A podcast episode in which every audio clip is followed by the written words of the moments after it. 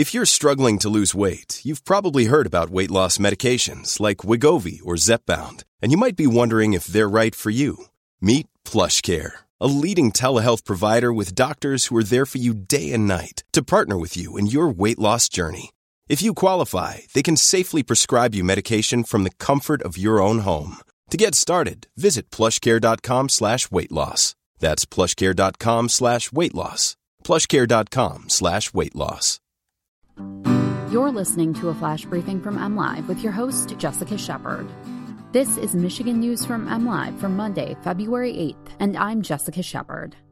A COVID 19 variant has been found in another Michigan county. Hundreds of health professionals are urging Ann Arbor schools to offer in person learning, and Jeep forgets the Upper Peninsula in their Super Bowl ad. A coronavirus case with the variant strain B117, which is believed to be more contagious than the primary strain, has been found in a Kent County resident.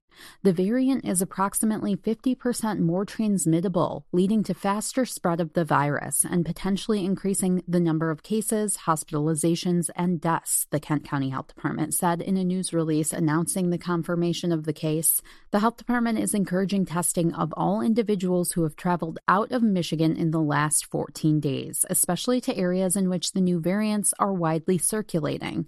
The first confirmed cases of the variant in West Michigan were confirmed on Thursday in Kalamazoo County. Cases had previously been confirmed in Washtenaw and Wayne counties.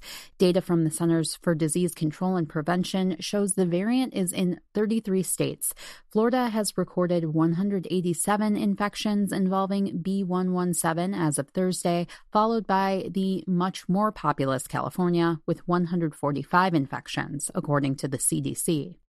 More than 350 physicians and psychologists are urging Ann Arbor Public Schools to provide the option to any student who wants to attend in person classes by March first. The group signed off on an open letter and petition asking the district to follow Governor Gretchen Whitmer's guidance of giving students the choice to attend face to face classes, citing their concerns about the impacts the prolonged school closure has had on Ann Arbor children. We are disappointed that the district continues to delay reopening despite considerable data and government guidance indicating that it is safe to reopen, the letter reads. While the letter strongly supports aggressively vaccinating all teachers as quickly as possible to aid in the safety of an in person return, it states the district's return to the classroom should not be contingent on vaccination progress. District officials have said they're targeting an early March return to in person classes, although a specific date has not yet been set.